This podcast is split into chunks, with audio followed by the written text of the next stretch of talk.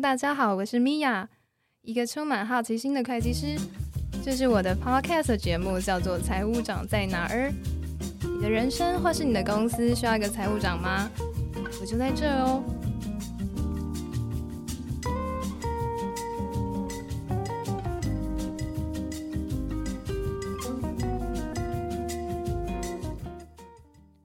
嗯，本来还在想第一集的节目要讲些什么呢？刚好最近比特币涨得让人超级惊吓的，想说一定很多人有兴趣诶，那不然就来讲比特币好了。其实虽然我以前看了好多报道跟书，不过呢，最近我才刚刚开通了 MyCoin 的账户。我观察其实蛮久的，每次都觉得价格好高好高哦，但是怎么越来越高，越来越高？所以我在今年二零二一年一刚开始，趁着元旦休假的时候，就买了人生第一次的虚拟货币，就是零点零一零八颗的比特币。这边不能说是人生第一颗啦，因为一颗现在将近就是在一百万上下。所以呢，说实话，现在如果要跟着时代走，好像不能不好好的了解虚拟货币，特别是比特币。因此呢，这一集特别邀请了马克解读金融科技的 Mark。来节目当中陪我聊聊天，那我们欢迎 Mark。大家好，我是马克解读金融科技的那个马克。那先跟大家介绍一下我自己好了。我其实原本是一个工程师，后来我在三年前开始做一个 FinTech 产业之间的创业，所以我现在是一个创业者。那我自己还有一个小小的业余嗜好，在经营一个粉丝团，叫做马克解读金融科技。那这个粉丝团呢，主要就是介绍一些金融科技相关的知识啊，或者是些趋势，或是技术的介绍等等。如果大家有喜欢的话，也可以去追踪哦。那我大概是两年前左右开始进入了区块链研究，是因为我自己本身在 FinTech 相关领域。那为了研究这些东西，所以我也去做一些币相关的生态系啦研究等等。所以呢，希望今天可以给大家一些简单的一些知识，让大家在门外看的时候，还有一个机会怎么进入这一个区块链的投资领域来。那就是呃，码头拜完了嘛，现在要进入正题了。比特币现在就是真的涨得超疯狂的，所以大家其实在现在这个时候都超级好奇，想要了解虚拟货币的投资。Mark 可以跟我们聊聊什么是你认知的虚拟货币吗？我在这里其实可以先跟大家介绍一下。那讲虚拟货币呢？其实我们现在可以先把它，我觉得还是可以先拆开两部分来看。过去的话，大家对虚拟货币或是我们讲的加密货币，其实有一些没办法进入的原因，是因为大家会觉得对于加密货币那些背后的科技技术啊，实在是太难理解了，所以你会觉得很难去了解到底虚拟货币到底是怎么运作的。但是呢，我觉得说，我觉得虚拟货币这东西在一开始的时候，其实你可以跟我们央行发行这个法币企业来做一个类比，你们比较好理解。那我们会使用央行的这样的货币啊，主要是因为我们对它产生一个公信力。那这个公信力呢，需要从央行来做个保证，我们才会来用去来做一个生活上的使用。那虚拟货币刚好就是有这个特性，它有一个去中心化，还有不可账篡改，而且它是一个公开式的账本的关系，所以大家在上面，它等于是一个大家建构一个基础建建设之后呢，用程式去规范记记录，所以大家会比较信任以及认可这个东西。所以在一段时间之后，大家发现哦，虚拟货币在慢慢的起来这个阶段，都是越来越多人去关注、去认可。所以我会觉得说，本身技术啊跟币本身的价值分开来看的话，你会比较好去理解。过去大家常常会有一个误解哦，就是其实虚拟货币它自己本身的价值是建构在区块链技术超厉害。但我讲一个比较简单的东西哦，像比特币来讲，它其实不是一个。呃，交易非常快速的东西，像我们讲常讲的 Visa，它每秒交易速度是几千几百万笔在进行运算的。可是啊，比特币啊，其实平均下来而言，每秒钟只有三到五个交易数，这样的交易效率其实没有很高。但是大家还会继续来渐渐的去使用它原因，是因为第一个就是我刚才讲的去中心化、不可篡改，大家信任它。也就是说，这样子基础设施建设出来之后，越来越多人使用，虚拟货币才会越来越这样兴盛。再来呀，虚拟货币呢，它自己本身也有不同的特性。像我们常讲的比特币，我觉得在类比上来讲，就比较像黄金这种东西。那它的价值是取决于有没有多人认可这个东西之后，还有背后谁愿意去持有它，它的价值才会越来越往上涨。像比特币这个东西，它的发行量也是未来也是有终究有挖完一天，所以它价值就会慢慢往上涨。它就很像黄金这个东西。但是呢，我们也常听开，就是有一些服务啊，或者是一些交易所，还有发行自己的货币。那这些货币的价值，区块链的价值啊，就是来自于这些交易所营运的好不好，或者是服务或应用程式跑得好不好，所以它就有点像股票这种感觉。它就是说，哎，它营运的好，它本身的价值才往上升。再来就是我们现在比较常听到，就是稳定币，还有就是锚定，比如说锚定美元呐、锚定人民币啦、锚定港币等等，这样呢就会有一个所谓的像货币种类的概念，它是有一个机构或是某一种演算法去来说，OK，一个稳定币就可以等于，比如说等于一个美金的这样兑换回来，所以它使用上就不像我们常常看到的一样，那些传统货币一样，所以。每一个不同种类的加密货币啊，它自己本身的生态系啊，以及谁想要使用它，以及场域等等，都会不太一样。所以我建议就是说，因为这个是，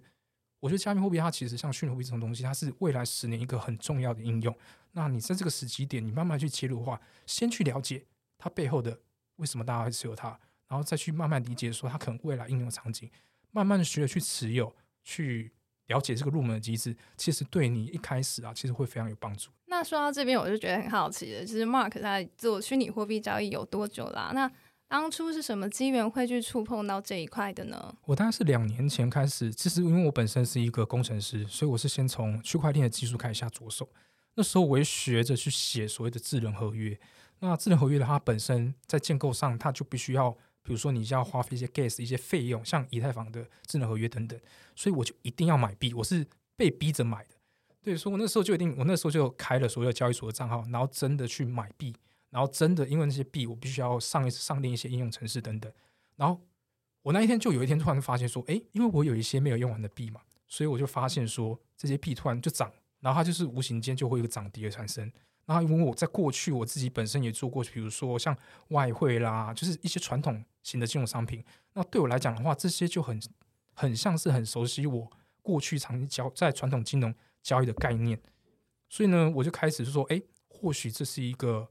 还不错的商品，可以去介入交易的空间。因此呢，我就在那个时候开始，一开始就先买币，然后呢，再开始我就开始研究，在所谓的整个币圈，在整个加密货币的生态系，到底有哪一些商品是可以做购买的？比如说我们讲之前讲的一些借贷的应用啊，期权的交易啦等等。那因为它还是会有在一个先进者会有一个。很高的回报率，所以也不是说我故意去做这件事情啊，但是它就是让我在前期其实这样的呃投资之后啊，就是会让我更多更愿意去研究这些东西，所以就慢慢慢慢的去怎么讲了解更多啊。哇，是哦，那之前 Mark 在操作虚拟货币交易的时候，有没有什么特别的经历可以跟我们分享的？我自己本身，其实我在交易虚拟货币的时候，其实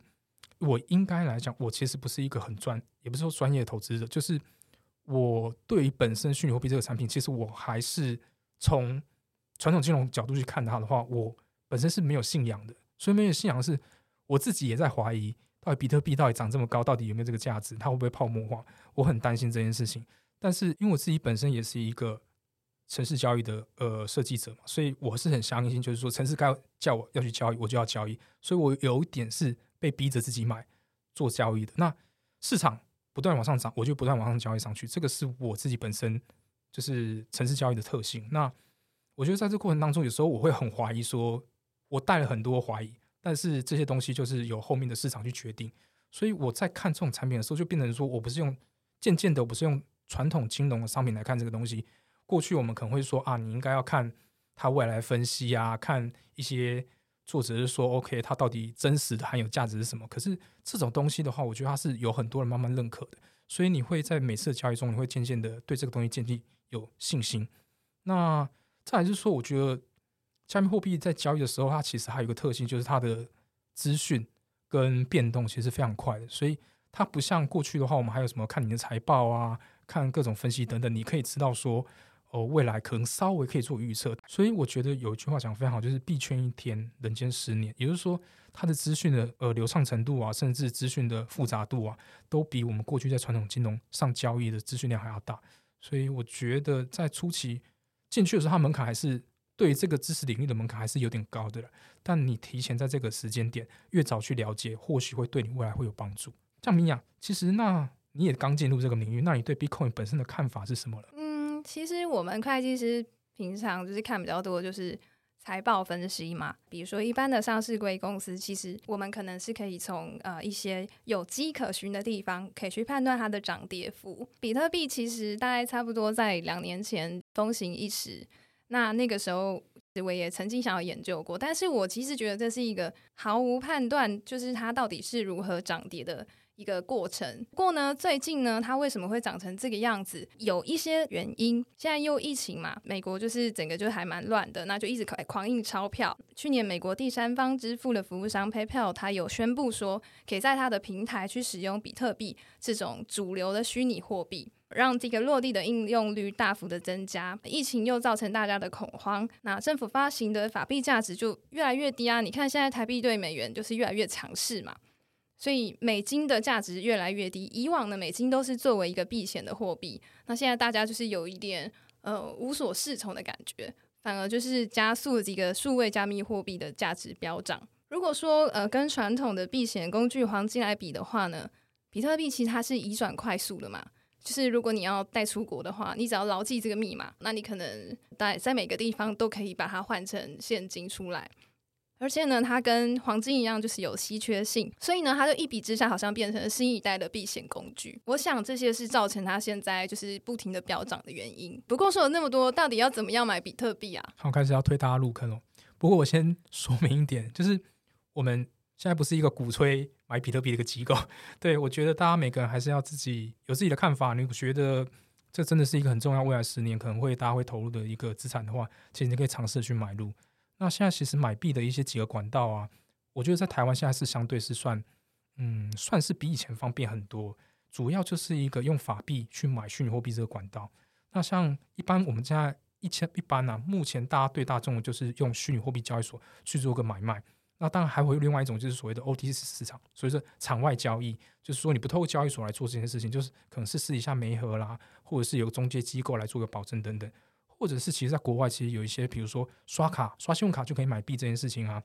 还有台湾其实也有一些资源，就是转账买币，就就可以买到虚拟货币这件事情。所以我觉得相对一下，就是几个用法币买到管道，其实都蛮通通畅的了。其实，在二零一八年的时候，我就是当时我就是好想买币有，但是我就不知道要去哪里买，那又不认识像 Mark 这种手机金融科技的人。当时我的会计师朋友其实就跟我说：“诶，不要去投资这个啦，因为就算你投进去，但是呢，这个是没有办法换回正常货币的，投进去就拿不出来嘞。所以这边要请 Mark 也帮大家解惑一下，到底比特币要怎么换回现金呢？”嗯，应该这样讲哦。那时候米娅你的朋友其实他那时候的顾虑是正常的，因为在过去在比较，其实一七年就有法币交易所，只是那时候大家可能还不太不太知道。但那个时候大部分大家都是大部分的交易所都是以币换币。所以你可能有比特币，但是你还是只能换成其他加密货币。大部分那个时候的法币交易所都是在国外，所以你可能说你在台湾你持有一个虚拟货币，但你在台湾根本就换不回来台币。那所以大家会有这方面的疑虑。但是其实，在一七年之后，就蛮多像法币的交易所。我觉得这个兴起是对于台湾整个那个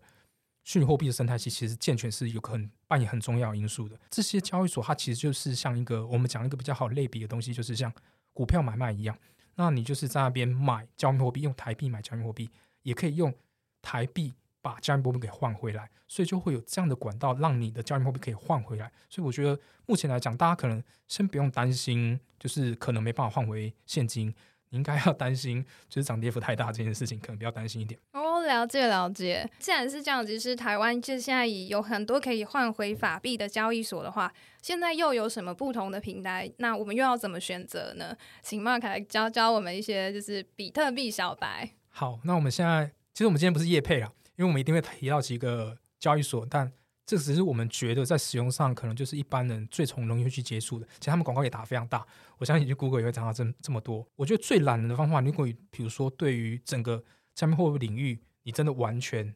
不了解，然后你也不想要处于什么上呃，比如说虚拟货币平台去这样一买一卖的话，其实像 MyCoin 它是一个非常简单的东西，它就给你一个汇率，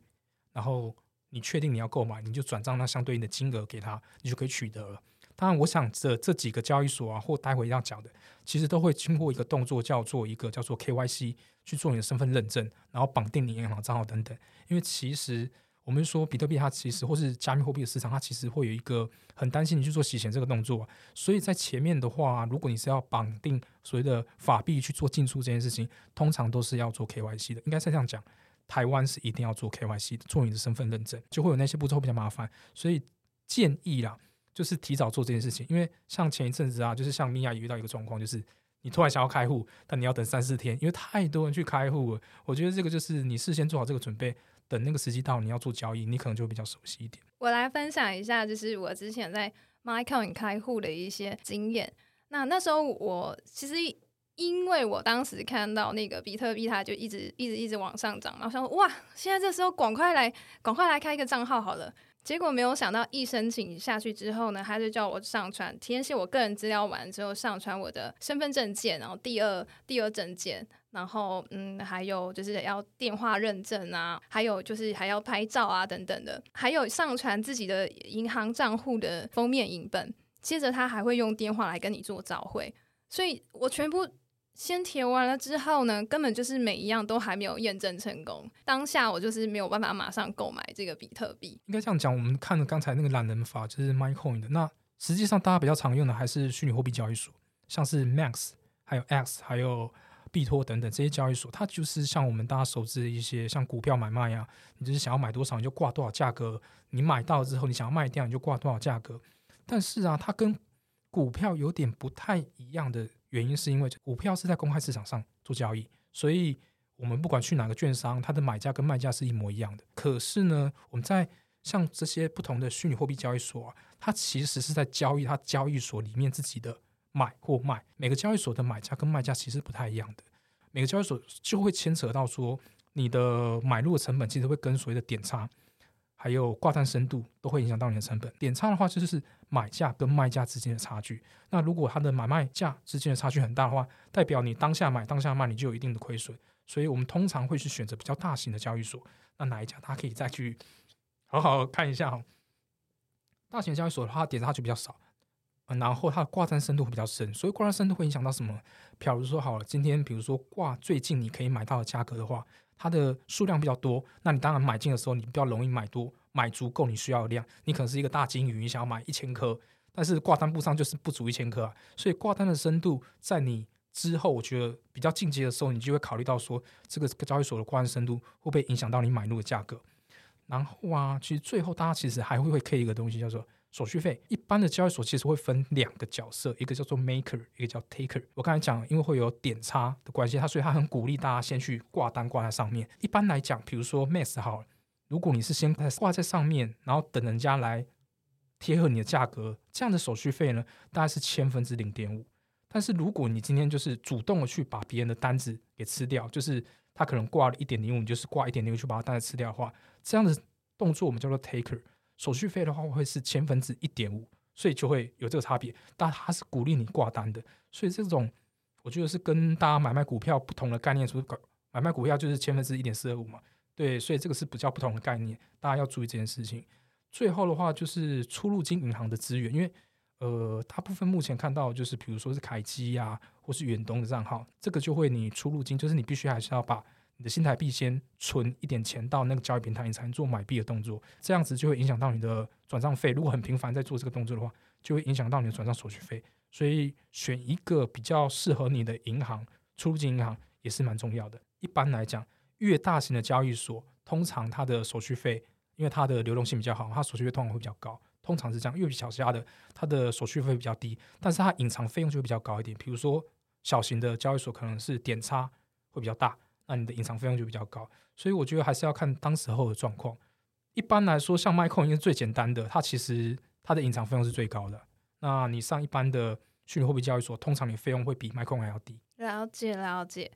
那还有还有一个问题，我觉得这个问题问 Mark 超级适合，就是比特币到底可不可以洗钱？我在书里面其实有看到说，因为每一笔交易啊都是可以被追踪的。所以呢，其实没有办法被当成洗钱的工具。但是其实新闻都还是有把虚拟货币跟洗钱放在一起做连接。到底为什么会这样呢？我觉得这要分两个两件事情来看。首先呢，加密货币的确是比较呃透明化的，因为每笔交易都是可被追踪的。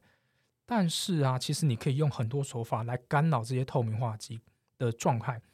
所以说，我们讲普遍好，就是我们以前常看到的一些洗钱的手法，然后运用来加密货币身上。一般常做，比如说我们把一些，比如说你可能这个加密货币它的来源是脏的，可能是黑钱啊，或者是贿赂的钱，但是他就把这些钱呢跟所谓的正常交易混合在一起。比如说，好，他把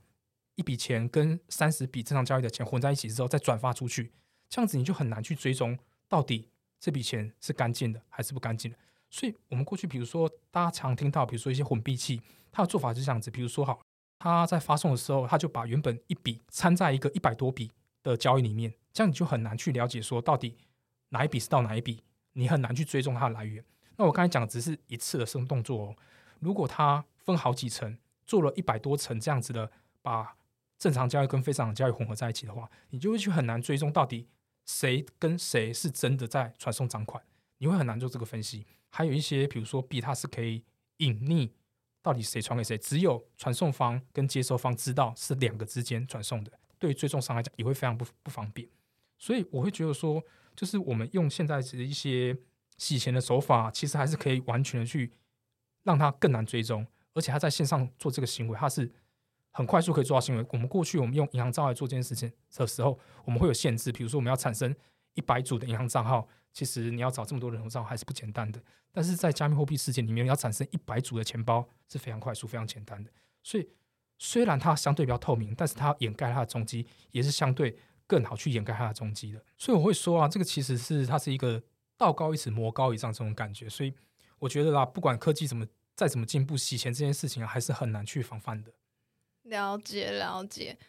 那 Mark，我问一下哦，就是因为其实我的 Facebook 上面其实也有些朋友在玩，就是加密货币嘛。然后我就看到有一个朋友最近分享一句话，他说：“你的财富不是因为你做对了什么，而是什么都没做。”哎，这到底是什么意思啊？就有点听不懂。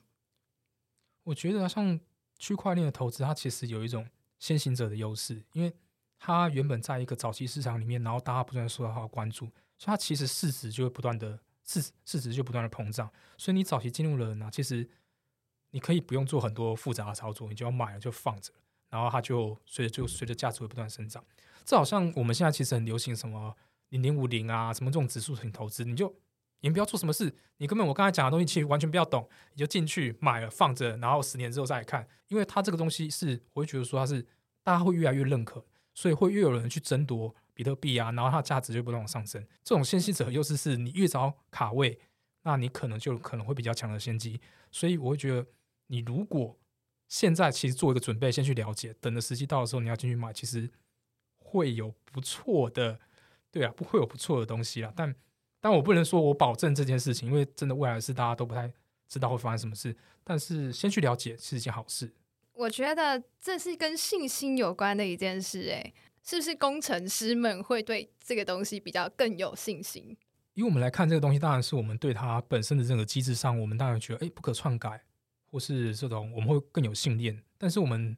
其实从自己过去的投资角度来讲，是我还是会怕的。所以我一直很强调一个东西，叫做你要做一个资产配置的概念，鸡蛋不要放在同一个篮子上。我们还是会看到很多对于比特币这个市场，它是很有狂热的，他会把所有的身家都压在里面。但我们自己觉得很可怕，但它的报酬会比较好。但是我觉得，就是说，这个东西毕竟还没有受到很大高度的监管，它整个监管的策略、监管的制度等等都还没有这么成熟。所以，那我自己本身我就会限制说，我这个在加密市场的投资，我绝对不能超过我自己本身的资产的百分之二十。因为我做了这个限制之后，我其他的还是会留在所有传统的投资市场里面。我也很担心监管风险，万一有一天美国突然讲一句话，就是说，哎，比特币是违法，全世界都不能交易比特币。万一他做这件事情，那你的手上货币就会有很很大的风险，所以我觉得大家一定要有一个，就是说你的交易所可能会倒，你的币可能可能被限制，所以你在做这个的话，就是量力而为，你可以放多少资产去里面就放多少资产里面。我觉得比较重要一点就是，像我自己本身，我是我在配置上可能在第一年我可能就是一 percent 先有赚到钱再说，对，然后慢慢的不断累积，然后现在我才允许到二十 percent。我觉得自己大家可能就是说依自己的信心指数啊，去来做这个调配会比较好一点。